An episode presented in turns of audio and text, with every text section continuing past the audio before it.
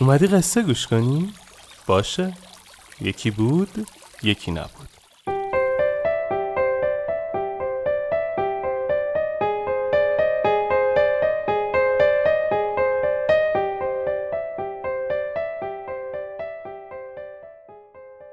وقتتون بخیر. من آرش کاویانی هستم و صدای منو از پادکست شیوانا میشنوید. شیوانا یکی از پادکست هایی هستش که ما تو تیم پادکست راوی تولیدش میکنیم.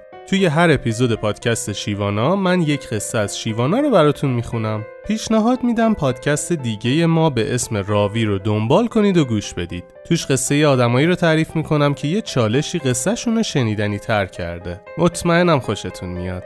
اسپانسر شیوانا چاره ای کامپیوتره. اگه اهل کامپیوتر هستید پیشنهاد میدم به کانال یوتیوب چاره ای کامپیوتر سر بزنید و از دوره‌ها و ویدیوهای آموزشی رایگان چاره ای کامپیوتر استفاده کنید. راستی شیوانا رو من با کمک شنونده‌های راوی میسازم و تدوین این اپیزود با تامین زکی زاده ی عزیز بوده. بریم که قصه رو تعریف کنیم.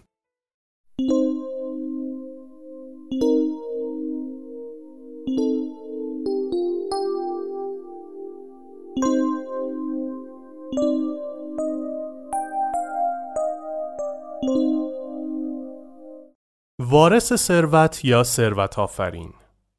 برای نگهداری یک کودک یتیم دو خانواده ثروتمند داوطلب شده بودند. چون شرایط مالی هر دو خانواده یکسان بود از شیوانا خواستند تا نظر دهد کودک نزد کدام خانواده باشد تا آینده‌ای بهتر پیدا کند. شیوانا از خانواده اول خواست تا توضیح دهند چگونه به ثروت رسیدند و منبع درآمدشان چیست. مرد خانواده که فردی چاق و فربه بود با غرور گفت: از پدرم زمین و اموال فراوانی به من ارث رسیده است. بخشی از این اموال را اجاره دادم و بخشی را نیز به صورت پول در اختیار مردم قرار می دهم و از سود آنها هر ماه ارتزاق می کنیم. بیشتر تفریح می کنیم و آخر هر ماه چند ساعتی برای گرفتن سود و اجاره وقت می گذارم. شرایط زندگی و تفریح برای این کودک در خانواده من کاملا فراهم است. مرد دوم که چهره‌ای ورزیده و عضلانی داشت گفت: از پدر چیز زیادی به من ارث نرسیده است، اما خودم با کار و تلاش چندین مزرعه و باغ را تهیه کردم و معدنی دارم که خودم به همراه کارگرانم از آن زغال سنگ استخراج می‌کنیم و می‌فروشیم. البته از لحاظ مالی مشکلی نداریم، ولی اگر بیکار بمانیم به تدریج فقیر میشویم و باید برای حفظ ثروت دائم تلاش کنیم. البته سعی میکنیم به بچه سخت نگذرد، ولی او هم باید تا حدودی تلاش کند تا بتواند شرایط کاری ما را درک کند. در هر حال از بابت آسایش و امکانات کودک کم و کسری نخواهیم گذاشت.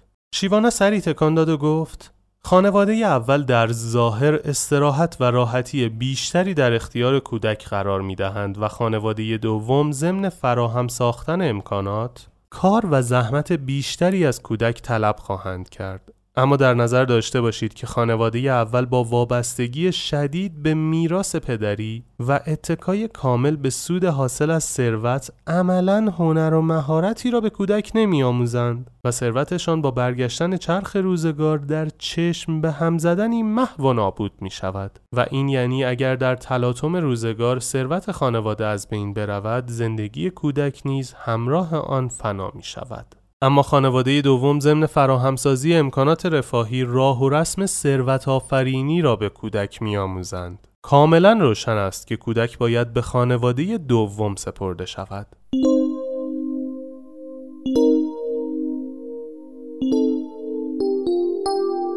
اگه راوی رو گوش داده باشید می‌دونید که آخرش یه سری قول و قرار می‌ذاریم.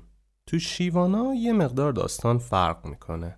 اینجا از شما میخوایم که برامون کامنت کنید که این قصه چه خاطره ای رو براتون زنده کرد یا شما رو یاد چه شرایطی انداخت و چه درسی ازش گرفتید و در نهایت چه قراری با خودتون گذاشتید. مثل پادکست راوی آخر قصه اینجاست، اما قصه آخرم این نیست.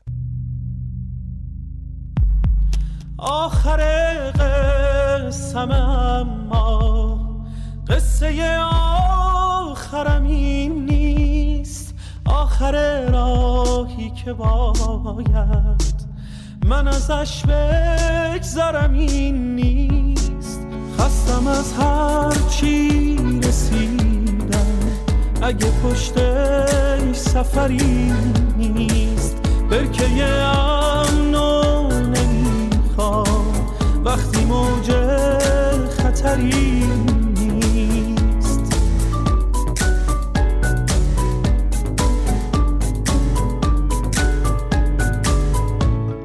آرزوهامو برای خاطراتم دوره کردم، کجای خاطره باید پی آرزوم بگردم.